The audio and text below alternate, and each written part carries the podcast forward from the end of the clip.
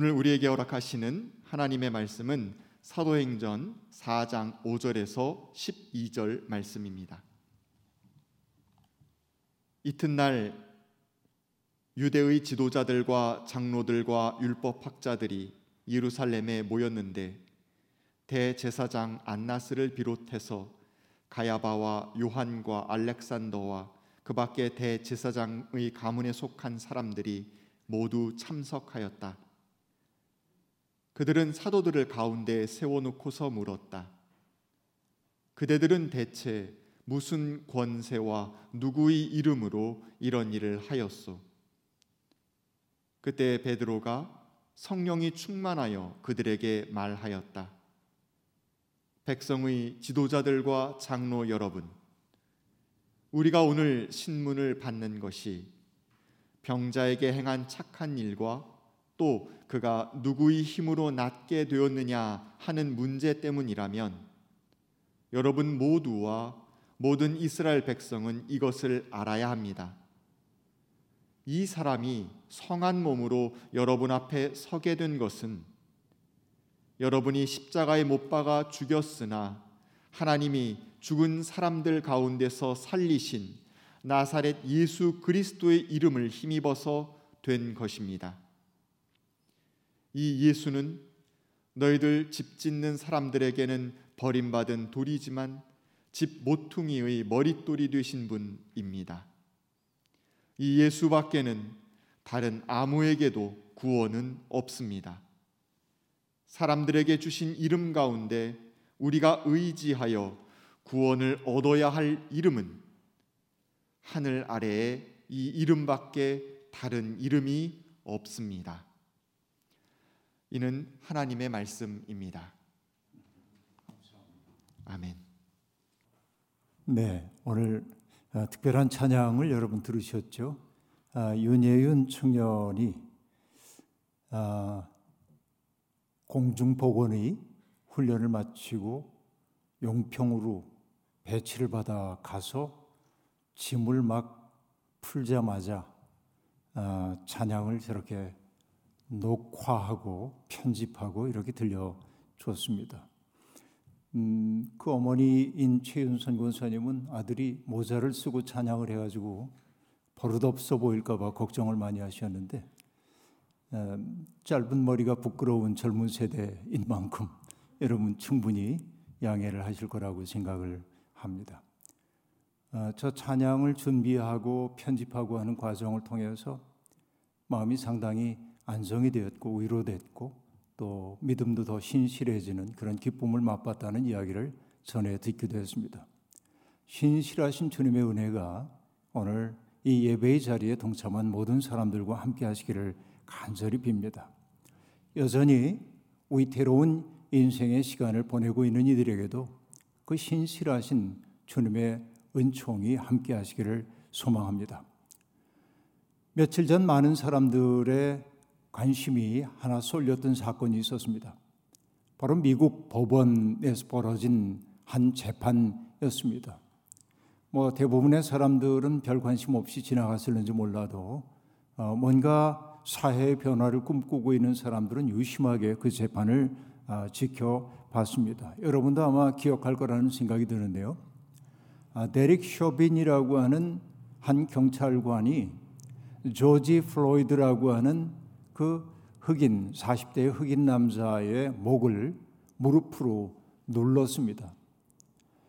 그는 너무나 큰 압박감을 느꼈기 때문에 숨을 쉴 수가 없어요라고 27번이나 외쳤지만 데릭 쇼빈은 아, 그 무릎을 치우지 않았고 아시다시피 조지 플로이드는 그만 질식사하고 말았습니다. 바로 그 데릭 쇼빈에 대한 재판이 열리게 되었던 것입니다. 미국에서 흔히 벌어졌던 그 사건이 크게 공론화될 수 있었던 것은 17살 먹은 한 여성이 그 사건을 비디오로 촬영을 하고 있었기 때문에 그렇습니다. 그리고 그것을 사람들에게 공개하게 되자 많은 사람들이 분노를 터뜨리기 시작했고 그래서 그 유명한 운동이 벌어지게 되었죠. Black Lives Matter라고 하는 운동 말이죠. 흑인의 생명도 존엄하다라고 하는 그 운동이 도처에서 벌어졌고 그러니까 정말 이것이 불길처럼 불타올랐기 때문에 이번 재판은 매우 유심히 우리가 볼 수밖에 없었는데 배심원들은 그 데릭 쇼빈에게 2급 살인죄, 3급 살인죄를 적용해서 유죄 판결을 내리게 되었습니다. 이제 그가 얼마만한 형량을 받게 되는지는 알 수 없지만은 그러나 이것이 분명하게 아, 이제 정의가 실현되는 기반이 하나 만들어졌다고 얘기할 수 있겠습니다. 미국 사회 유색인종 차별이라고 하는 것은 정말 어제 오늘의 일이 아닌데 거기에 대한 경종이 울려졌다고 말할 수 있겠습니다. 최근에는 아시아인에 대한 혐오가 심각한 문제로 대두되고 있는 형편입니다. 잘된 일입니다. 하지만 우리는 이 사건이 데릭 쇼빈이라고 하는 한 문제적 개인에 대한 그 처벌을 한 것으로 모든 것 다 이루어졌다고 생각하면 절대로 안 됩니다. 그것을 개인의 일탈의 문제, 특정한 개인의 악의에 찬 개인의 범죄 행위로 보아서는 안 된다라고 하는 말입니다. 그가 그럴 수 있는 까닭은 그래도 괜찮은 시스템 속에 있다고 여겼기 때문일 겁니다.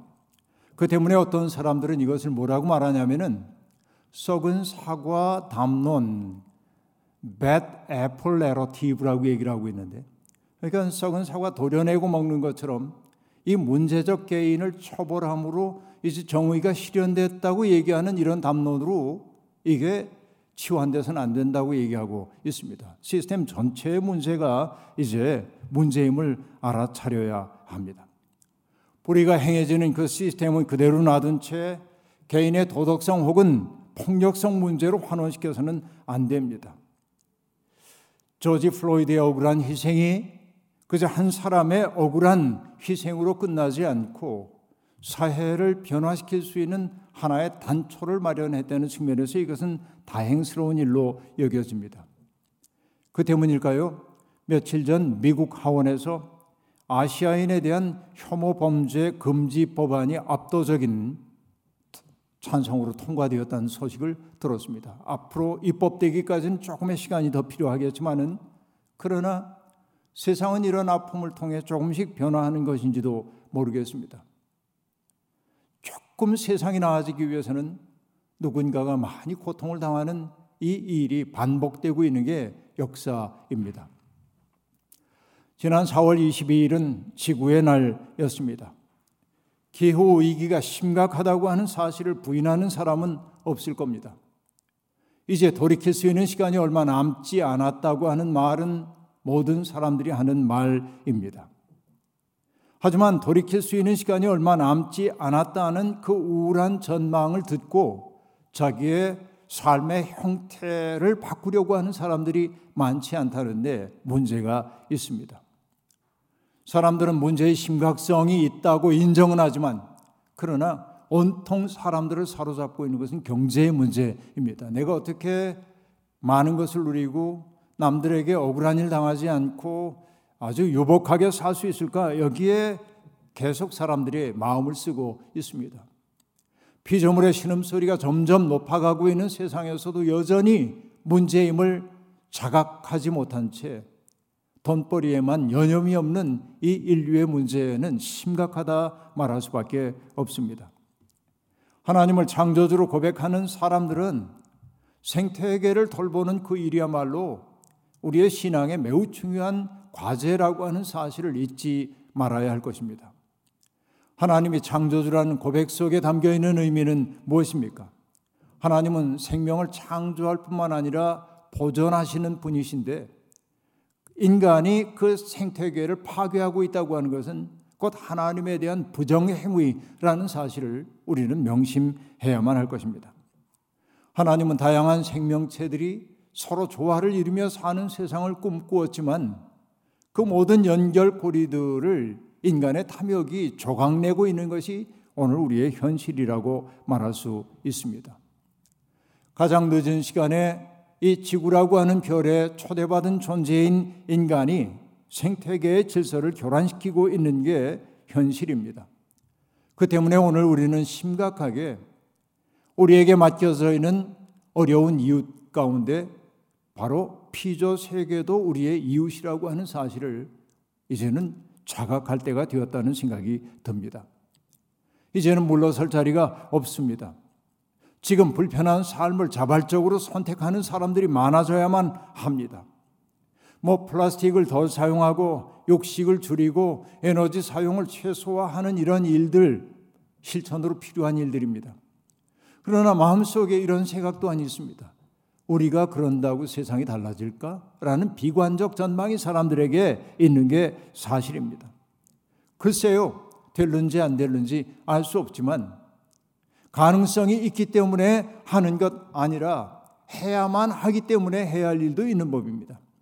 믿음 가운데 산다고 하는 것은 바로 그런 것입니다. 내가 세상을 바꿀 수 있기 때문이 아니라 피조물들의 신음소리를 피조물들의 하나님 찬양으로 바꾸는 그 일 조금이라도 지구의 한 모퉁이라도 그렇게 바꿀 수 있다고 한다면 나는 그거 보람있게 여기겠다라고 생각하는 것이 바로 우리들에게 주어져 있는 하나의 소명이라는 생각이 드는 것입니다. 문제에 크게 압도되어서 아무리 그래봐야 소용없다고 비관론을 설파하는 이들이 있는 게 사실입니다. 하지만 생명을 살리는 일, 평화를 정진시키는 일, 그것은 할 수 있기 때문이 아니라 우리가 반드시 해야만 하기 때문에 해야 하는 일입니다. 우리는 그 일을 하다 패배할 수도 있습니다. 그러나 우리의 패배가 하나님의 패배는 아닙니다. 우리가 시작한 그 일, 아니 하나님이 시작한 그 일에 우리가 동참했던 그 일은 허사로 돌아가는 법이 없습니다. 이것이 하나님을 생명으로 믿는 사람들의 고백이어야만 하는 것입니다. 믿음의 사람들이란 그 시대의 지배적인 가치를 막연히 추종해가는 사람이 아니라 그 시대의 지배적 가치 속에 흐름을 타고 가면서 유능한 사람이 되기 위해 하나님의 능력을 덧입으려고 하는 사람들이 아니라 하나님의 꿈을 실현하기 위해 그 시대의 지배적 가치를 거스르며 살줄 아는 게 바로 믿음의 사람들이라고 말해야 하지 않겠습니까? 이것이 바로 우리가 부름받은 까닭일 겁니다. 오늘 본문 말씀은 성령 강림 사건 이후에 벌어진 한 사건을 배경으로 하고 있습니다. 이야기의 발단은 이렇습니다. 베드로와 요한이 어느 날 성전에 들어가고 있을 때 아름다운 문 곁에서 구걸을 하고 있는 한 사람을 만났습니다. 그는 날 때부터 걷지 못하는 장애를 안고 사는 사람이었습니다.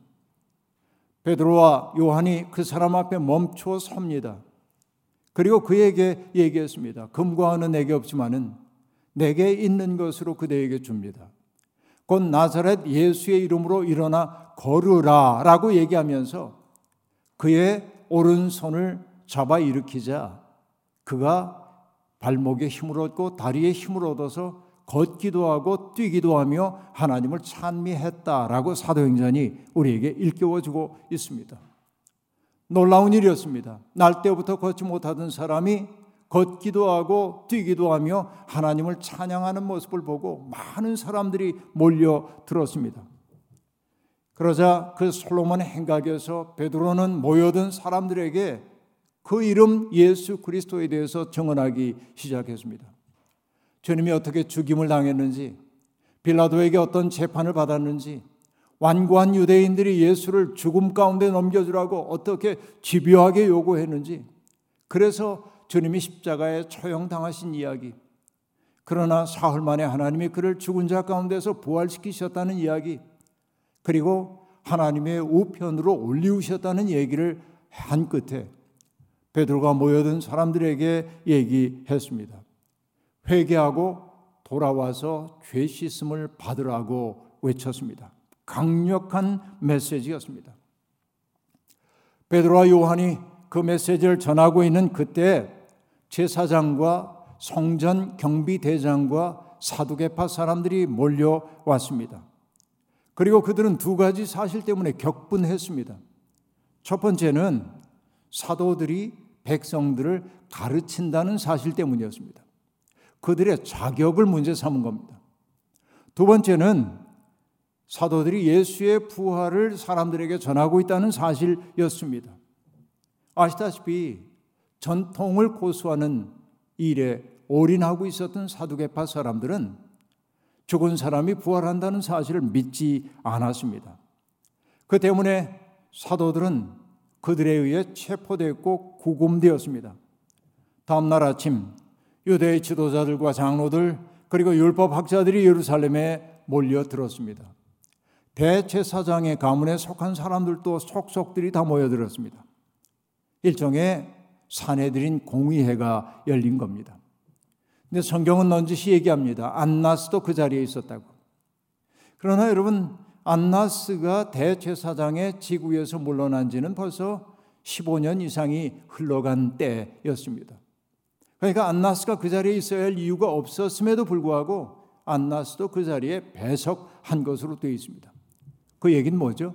안나스가 그만큼 영향력이 큰 사람이었다라고 하는 사실입니다. 역사의 기록을 보면은 안나스의 아들들도 대제사장이 되었고 그의 사위인 가야바도 우리가 알고 있고 심지어는 그의 손자까지도 대제사장이 됩니다. 그러니까 어떻게 보면 좋게 얘기하면 신앙의 명문 가문입니다. 그러나 여러분 그렇게 볼 수가 없습니다. 그들은 종교 권력을 독 점하는 집안이었다고 말할 수 있겠습니다. 하나님을 섬긴다고 하는 대제사장의 직무를 가족끼리 대물림 해가면서 세습 권력을 유지하고 있던 게 바로 안나스 가문입니다.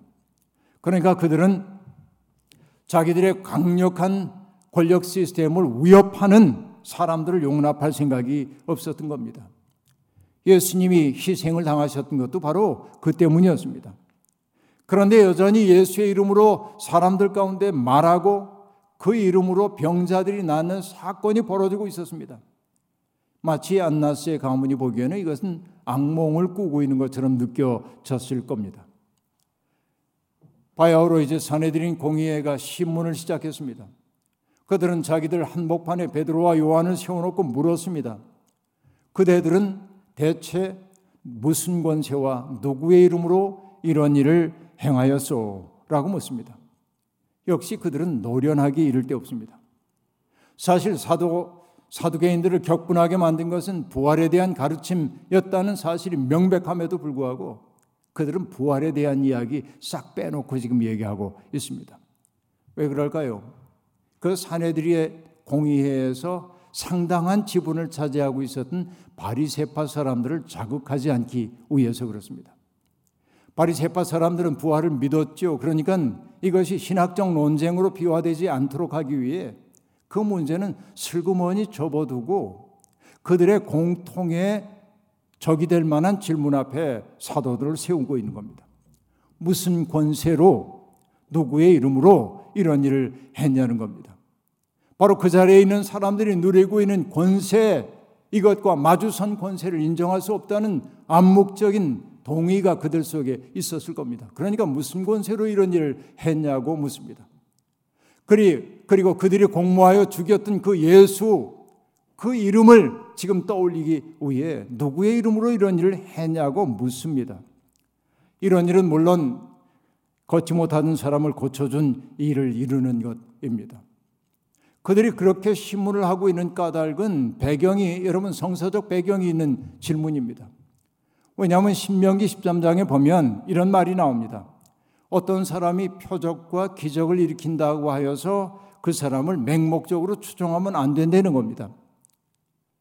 왜냐하면 마술이나 속임수 혹은 악령의 도움을 받아서 그런 사건을 일으키는 이들이 있기 때문에 영적인 분별력을 발휘해야 한다는 겁니다.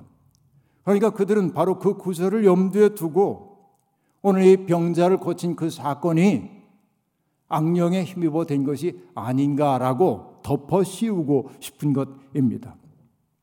그들의 질문 속에는 사도들의 행위가 무자격자의 불법 행위라고 하는 사실을 그렇게 사람들에게 상기시키려는 의도가 담겨 있습니다. 질문이 주어졌으니 이제는 사도들이 대답할 차례입니다. 그 유명자한 사람들 앞에 요즘 속된 말로 듣보잡이 속한 사람들이 자기들의 행위를 설명해야 합니다. 주눅이 들 만한 상황이기도 했습니다. 그러나 사도들은 당당했습니다. 그 까닭을 여러분 누가는 뭐라고 기록했습니까? 성령에 충만하여라고 말합니다. 일찍이 예수님도 말씀하셨습니다. 너희가 관원들에게 잡혀갈 때 무슨 말을 해야 하는지 미리 생각하지 말라고. 그때 필요한 말을 성령께서 일깨워 줄 거라고 얘기했는데 바로 그 얘기가 실현되고 있습니다. 성령에 충만하여 대답합니다. 먼저 베드로는 논리 정연하게 접근합니다. 우리가 신문 받고 있는 것이 바로 병자에게 행한 착한 일 때문이지요? 라고 묻습니다. 그들은 이런 일이라고 그 사건 그 핵심을 쏙 빼놓고 이런 일이라고 얘기했지만 베드로는 명토바가 얘기합니다. 그 병자에게 행한 착한 일이라고 바꿔놓고 있습니다. 그리고 두 번째 질문, 누구의 힘으로 됐냐고 물으셨지요? 이렇게 반문하고 있습니다. 여러분, 이것은 의도적인 진술입니다. 생명을 온전하게 하는 일은 선한 일입니다. 그 표현을 통해 베드로는 지도자들의 허위 의식을 드러내고 있습니다. 생명이 회복된 사건을 보면서도 무슨 권세로 그런 일을 했냐고 묻는 자체가 그들의 완악함, 굳어짐을 보여주고 있기 때문에 그렇습니다. 베드로는 이어서 그가 누구의 힘으로 낫게 되었냐는 질문에 답합니다. 여러분 모두와 모든 이스라엘 백성은 이것을 알아야 합니다. 백성의 지도자를 앞에서 말하고 있음에도 불구하고 베드로는 자기의 증언의 대상을 온 이스라엘로 확대하고 있음을 볼 수 있습니다. 그리고 말합니다.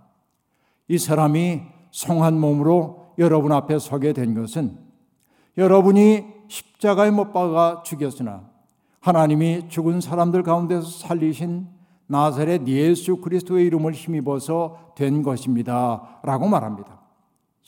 나사렛 예수 그리스도의 이름으로 성하게 되었습니다. 라고 단순하게 말할 수도 있었습니다. 그러나 베드로의 말은 그렇게 단순하게 나오지 않습니다.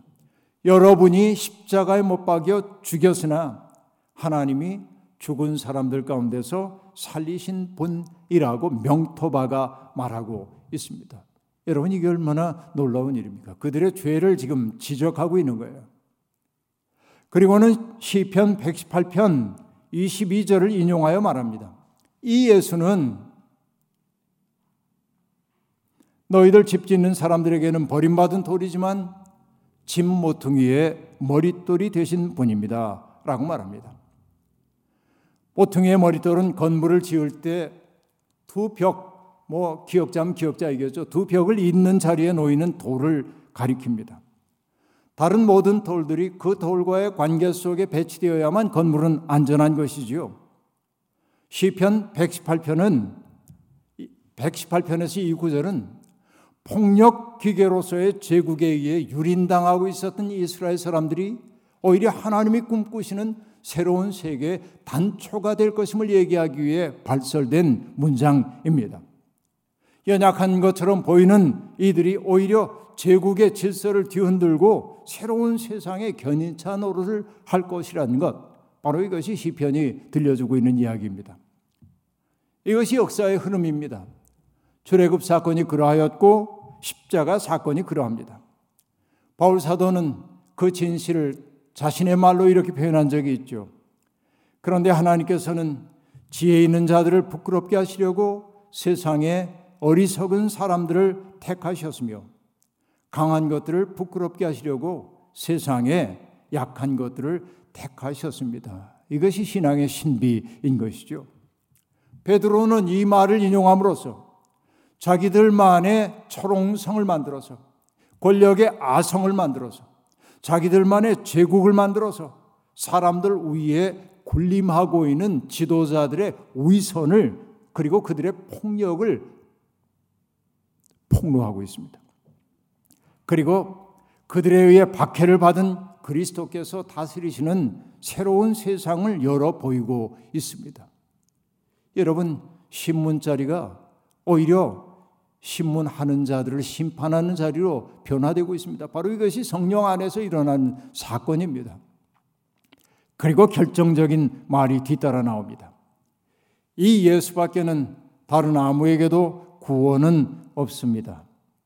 예수를 죽인 자들 앞에서 지금 하고 있는 증언입니다. 이 예수밖에는 다른 아무에게도 구원은 없습니다.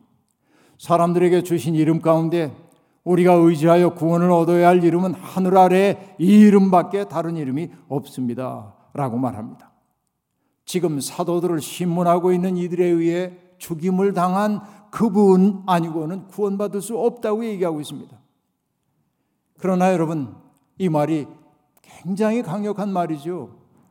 그러나 우리는 이 말을 조심스럽게 해야만 합니다. 이름이라는 말 그 자체를 오해해서는 안 됩니다. 예수라고 하는 그 고유명사를 구원을 위한 부적처럼 여겨서는 안 됩니다. 이름은 곧 그 존재를 의미합니다. 그러니까 예수의 이름으로 구원받는다는 그 말은 내 공로로 구원받는 게 아니고 그분의 말할 수 없는 은혜로 구원받는 것이지만은 은혜를 받은 사람들의 특색은 무엇입니까? 예수의 존재, 다시 말하면 예수 그리스도의 마음, 그리고 그분의 실천을 내면화하고 사는 삶이 바로 구원받은 삶이라는 것입니다. 바로 그것이죠. 예수의 이름으로 구원받는다는 것은 그것입니다. 사는 것은 비도덕적이고 자기 마음대로 살면서 내가 예수를 믿으니까 구원받았다고요? 아니요. 그건 자기 기만에 불과합니다. 정말 우리가 예수를 믿는다고 한다면 예수님을 정말로 사랑한다고 한다면 그분의 인격이 내 속에 들어와 온전히 나를 구성해야 하는 겁니다. 그때 우리는 그 이름을 부르는 사람이라 말할 수 있겠습니다. 예수와 무관한 삶을 살면서 예수의 이름으로 구원받았다고 말하는 사람들이 많이 있습니다. 그러나 분명하게 말할 수 있습니다. 그것은 그 이름에 대한 오용에 불과하다라고 말입니다.